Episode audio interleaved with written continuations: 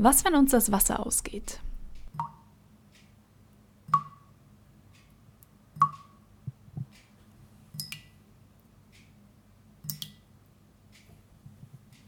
Keine Sorge, so schnell wird das nicht passieren, aber sind wir uns eigentlich bewusst, welche Folgen das hätte für uns, für unseren Haushalt, für das alltägliche Leben?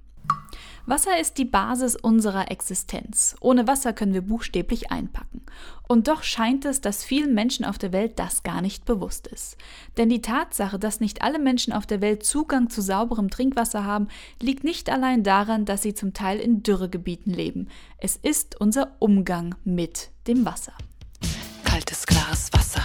Kaltes, klares, kaltes. Kaltes, klares, kaltes, kaltes, klares Wasser. Herzlich willkommen zum Schirm Podcast. In der Schirm Kunsthalle präsentieren bis zum 24. September 2017 zeitgenössische Künstler ihre Ansätze zum Thema Frieden. Es geht nicht um Hippies und Peace- und Friedensbewegungen, sondern ganz konkret um die Frage, wie ist Frieden möglich? Wasser spielt bei der Beantwortung dieser Frage eine wichtige Rolle und ist auch in der Ausstellung immer wieder von Bedeutung etwa in Minerva Cuevas Werk Egalité oder Ulais Leuchtschrift Whose Water Is It? Wasser ist nicht nur für unsere pure Existenz essentiell, sondern auch unter geopolitischen Gesichtspunkten ausschlaggebend für die Frage nach Krieg oder Frieden. In diesem Podcast beschäftigen wir uns mit dem flüssigen Gold, mit Wasser. Alle Fragen und Konflikte rund um diesen wertvollen Stoff können in einer Folge natürlich nicht abgedeckt werden, daher beschränken wir uns auf zwei Punkte. Zum einen auf das Geschäft mit abgepacktem Trinkwasser, insbesondere auf Nestle. Und zum anderen werfen wir einen Blick auf die zunehmende Vermüllung der Ozeane, der insbesondere die Wasserökosysteme zum Opfer fallen, aber natürlich am Ende auch wieder wir selbst. Steigen wir zunächst sachte ein und betrachten ein paar unbiegsame Tatsachen. Wir leben auf einem Planeten, der zu zwei Drittel mit Wasser bedeckt ist. An Wasserknappheit denken wir da nicht sofort. Und trotzdem würden wir schiffbrüchig auf See und ohne eigene Wasservorräte nicht verhungern, sondern vorher verdursten. Denn die Ozeane sind gefüllt mit Salzwasser, wie überhaupt 97,5 Prozent der Wasservorräte auf der Welt Salzwasser sind und somit für uns Menschen weitestgehend nutzlos.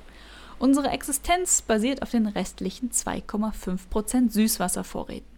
Von diesen 2,5% Süßwasser sind rund 69% in Gletschern und ständigen Schneedecken für den Menschen unzugänglich. 30% davon macht das Grundwasservorkommen aus und rund 1% Bodenfeuchtigkeit, Dauerfrost und Sumpfwasser. Nur 0,27% werden in Flüssen und Seen geführt. Im Vergleich zu dem, was insgesamt da ist, steht uns Menschen also nur ein sehr, sehr kleiner Teil zur Verfügung. Momentan mag es noch das Erdöl sein, um das sich die Menschen die größten Sorgen machen, weil es ein begrenzter Rohstoff ist. Aber sicher ist schon jetzt, in der Zukunft wird ein viel größeres Problem der Wassermangel sein, wenn wir nicht rechtzeitig umdenken. 7,5 Milliarden Menschen bevölkern die Erde. Sie alle brauchen Wasser. Etwa 500 Millionen Menschen leben in Gebieten, in denen der Wasserverbrauch die Menge der lokal verfügbaren Wasserressourcen sogar um das Doppelte übersteigt. Hinzu kommt der Klimawandel.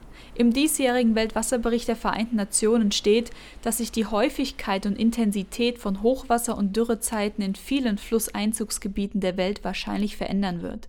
Insbesondere Dürren können sich drastisch auf die sozioökonomischen Verhältnisse auswirken. So wurde die Syrien-Krise unter anderem während und somit auch durch eine historische Dürreperiode ausgelöst. Ist Wasser ein Menschenrecht?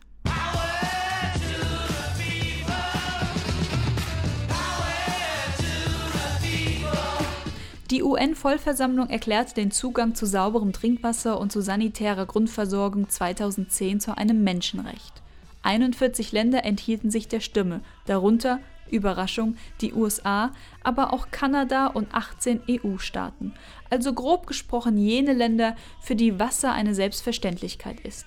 Deutschland befürwortete die Resolution und hatte sich mehr Verantwortung gewünscht. Denn Resolutionen der UN sind völkerrechtlich unverbindlich und es ergeben sich zunächst keine rechtlichen Konsequenzen.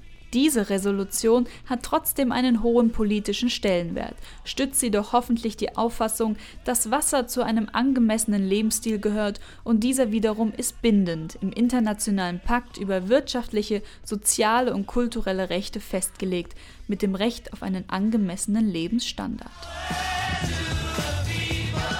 Wenn wir in Zukunft ausreichend Wasser haben wollen, müssen wir nachhaltig und vor allem verantwortlich mit diesem Stoff umgehen. Sicher ganz oben auf der Prioritätenliste ist der ungehinderte Zugang zu Wasser bzw. zu Wasserquellen, den alle Menschen haben sollten. Dass der Zugang aber bei weitem nicht überall gewährt und nicht so einfach ist wie bei uns, Wasserhahn aufdrehen, Wasser genießen, macht die mexikanische Künstlerin Minerva Cuevas in ihrer Installation Egalité deutlich. Wir sehen großformatig über eine ganze Wand das Logo der Wassermarke Evian, nur dass da nicht Evian steht, sondern Egalité, zu Deutsch Gleichheit. Die darunterliegende Zeile Eau minéral naturelle wird zu Une condition naturelle, zu Deutsch ein natürlicher Zustand. Im selben Raum in der Ausstellung können wir auch Uleis Lichtinstallation Whose Water Is It sehen. Auch er geht der Frage nach, die eigentlich eine rhetorische sein sollte, wem gehört das Wasser? Sarkastisch könnten wir diese Frage beantworten mit Peter Brabeck. Bis zu diesem Jahr war er Teil des Präsidiums bei Nestlé. Um Nestlé und Brabeck geht es auch in einer Dokumentation, die 2012 von den Schweizern Urs Schnell und Rees Geringer gedreht wurde. In Bottled Life geht es um das boomende Geschäft mit abgepacktem Trinkwasser und ganz besonders um den Branchenriesen Nestlé. Nestlé besitzt weltweit über 70 verschiedene Wassermarken. Jährlich macht das Unternehmen rund 10 Milliarden Franken Umsatz mit abgepacktem Wasser. Wie funktioniert dieses Geschäft mit Wasser? Nestlé zum Beispiel kauft Quellen bzw. die Gebiete auf, in denen solche Quellen liegen, kurzum privatisiert Wasserquellen. In den USA geht das sogar recht einfach, denn wer Land besitzt, darf aus seinem Grundstück so viel Wasser pumpen, wie er will, ohne Rücksicht auf die Nachbarn. Nestlé hat zum Beispiel im Bundesstaat Maine zahlreiche Quellgebiete aufgekauft und schöpft daraus jährlich mehrere Millionen Kubikmeter Wasser. 10 Dollar kostet das Unternehmen eine Tanklastwagenladung. Einmal in Flaschen umgefüllt, wird die Ladung für 50.000 Dollar verkauft. Lokaler Widerstand wird mit Rechtsanwälten und PR-Beratern bekämpft. 2013 sagte Brabeck, Wasser solle kein Menschenrecht sein. Es ist eine auszuschöpfende Ressource wie jede andere auch und sollte gegen Geld aufgewogen werden. In Europa und den USA wird das Wasser von Nestle mit Herkunftsbezeichnung verkauft. Das Umweltbewusstsein mag hier und da auch stärker sein und somit auch der Widerstand. In Schwellen- und Entwicklungsländern jedoch nicht. Für diese Länder entwickelte Brabeck 1998 das Produkt Nestle Pure Life. Gereinigtes Grundwasser angereichert mit Mineralien. Heute ist es das meistverkaufte Flaschenwasser der Welt. Pakistan diente für dieses neue Produkt als Testland, mit dem fatalen Resultat, dass der Grundwasserspiegel rund um die Nestle-Fabriken rapide gesunken ist, das Wasser aus dem Brunnen ist nicht mehr genießbar so werden die Bewohner gezwungen, auf das Produkt Nestles zurückzugreifen. Die Dokumentation Bottled Life zeigt ernüchternde Einsichten in das Geschäft mit Wasser. Nach außen geht es um Corporate Social Responsibility, man möchte ja für jeden Menschen sauberes Trinkwasser. Aber am Ende des Tages ist Nestle ein Unternehmen, das sich weltweit Rechte an Wasserquellen sichert, um den Markt zu dominieren, auf Kosten der Umwelt und der Menschen. Wer mehr über die Doku erfahren möchte, es gibt eine Website bottledlifefilm.com, unter anderem mit einem Trailer zum Film. Nestlé hat es also geschafft, dass in Ländern wie Pakistan, in denen früher niemand aus einer Plastikflasche getrunken hat, es heute rund 10 Millionen Menschen tun. Das Geschäft mit Wasser ist dabei ein Problem. Wo aber landen die ganzen Plastikflaschen? In Pakistan und vielen anderen Ländern, wo Mülltrennung, Flaschenpfand oder Recycling kein Thema sind. Sehr wahrscheinlich landen sie irgendwann im Meer. Ariel, hör mir zu. Die Menschenwelt, das ist Chaos. Das Leben unter Wasser ist tausendmal besser als alles, was die da oben haben. Und damit sind wir bei einem zweiten brisanten Punkt rund um das Thema Wasser. Die Vermüllung der Ozeane, insbesondere durch Plastik. Unter dem Meer, unter dem Meer wär das Wasser besser und nasser, als es hier wär? Die Tropen schuften wie verrückt, drum wirken sie auch so bedrückt. Wo hat man Streben, wo lebt man eben unter dem Meer? Das Plastik zerstört nicht nur das Ökosystem und bildet eine Gefahr für die im Meer lebenden Tiere. Es kommt auch zu uns zurück.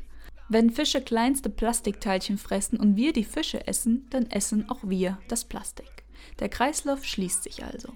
Plastik in den Weltmeeren hat sich in den vergangenen Jahren zu einem gigantischen Problem entwickelt, gleichsam mit der steigenden Plastikproduktion, die sich in den letzten 50 Jahren verzwanzigfacht hat. Tendenz weiter steigend.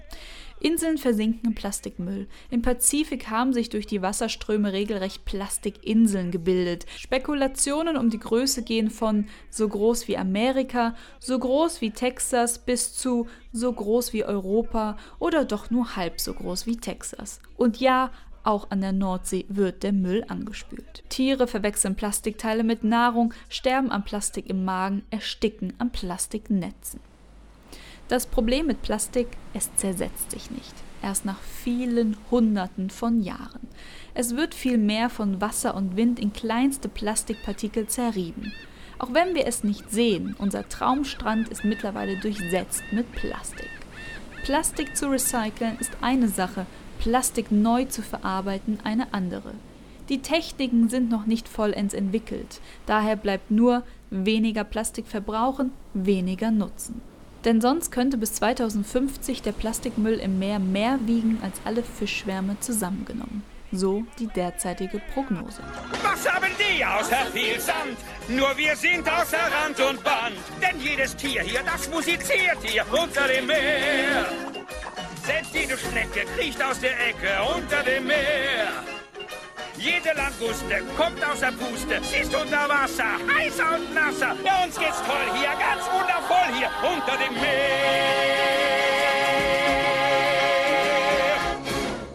Jährlich gelangen rund 8 Millionen Tonnen Plastik ins Meer. Wie die Süddeutsche Zeitung Anfang 2060 ausgerechnet hat, ist das ein Müllwagen pro Minute. Auch hier Tendenz steigend. Dabei verantworten nur fünf asiatische Länder die Hälfte des Plastikmülls in den Meeren. China, Indonesien, die Philippinen, Vietnam und Thailand. Es ist alles ein Kreislauf. Wenn es um das Leben auf diesem Planeten geht, gibt es keine Einbahnstraßen und die Erde, die Umwelt vergisst nicht. Wenn wir unsere Meeresbewohner mit Plastik füttern, füttern wir uns letztlich selbst damit. Und wenn wir meinen, uns selbst den Hahn zudrehen zu müssen, indem wir Wasserquellen privatisieren, wird uns das auf Dauer auch nicht helfen. Wir sind in Deutschland sicher ein sehr umweltbewusstes Land. Und auch wenn es im weltweiten Vergleich einem Tropfen auf dem heißen Stein gleicht, bitte nicht aufhören. Einer muss mit gutem Beispiel vorangehen. Und zu wissen, dass es unserer Umwelt nicht ganz so schlecht geht wie an anderen Orten, ist doch auch schön zu wissen. Splish splash, I was taking a bath. Song about a Saturday night.